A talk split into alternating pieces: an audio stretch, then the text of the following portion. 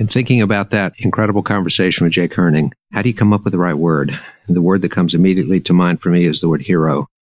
And a hero is a person who is noted for courageous acts and for nobility of character. We sometimes think of heroes as people that are highly publicized, uh, people that do amazing things to save someone else's life, uh, heroism and valor in time of war. But they're everyday heroes, everyday heroes who are dealing with the challenges and the struggles that they don't ever wish for, that are never brought upon them by choice.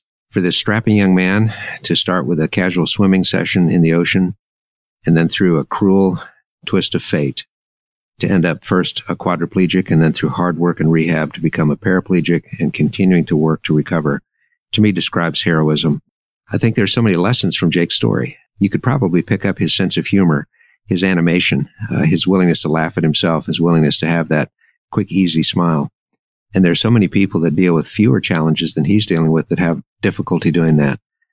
I think Jake has learned over time that we can only control so much, but when we control what we can, then it has a big influence on our own attitude. And attitude, frankly, is just about everything.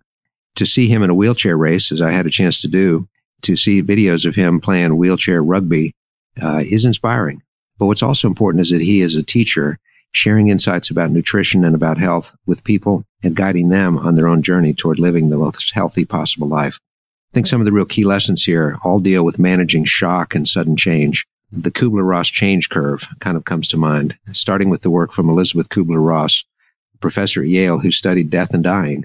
And in the course of that, trying to study how people would react and how they would cope, she developed some stages that people go through. It's been since expanded a little bit to deal with any kind of a drastic change. Uh, I think this is germane and very powerful as we regard Jake and the lessons from that.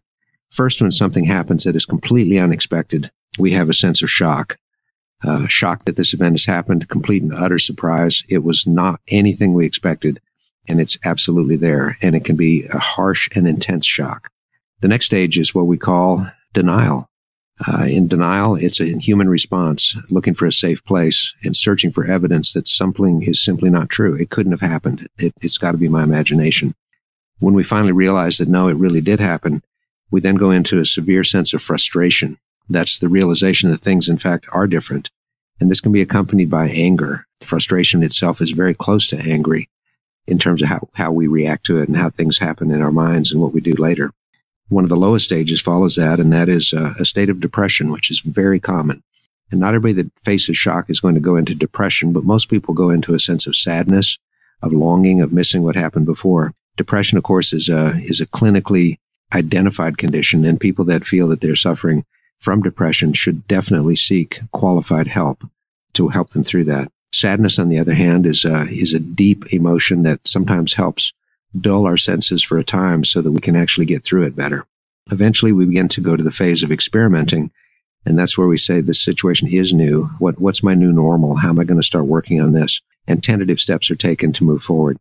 We then ultimately make a decision that this is the way things are getting some strategies that are working. I'm coping a little bit. I'm starting to feel more, more positive. And then the final stage identified by Kubler and Ross is the integration stage. This is where we become more of a renewed individual, where we understand I have now accepted fully what's happening here. I'm able to move forward productively and make some, some things happen.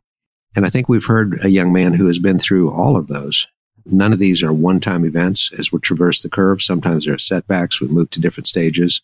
I know when Jake's had some injuries and he's been unable to pursue his bodybuilding and the rest of that, he also was discouraged and frustrated, as he shared with me. But it's also somebody who has come to grips with what's happened. It can't be changed, but it can be mitigated by his own attitude and his own actions. And I think we had a chance to hear from somebody who's truly in that integration stage, looking for ways to contribute, looking for ways for his life to have that significance and that meaning. I want you all to pay attention to the name Jake Hirning because we will hear a lot from this young man in the years to come. He will be a life changer. He will be a world changer and he'll make a difference in so many of us as he already has with me and hopefully inspired you as well.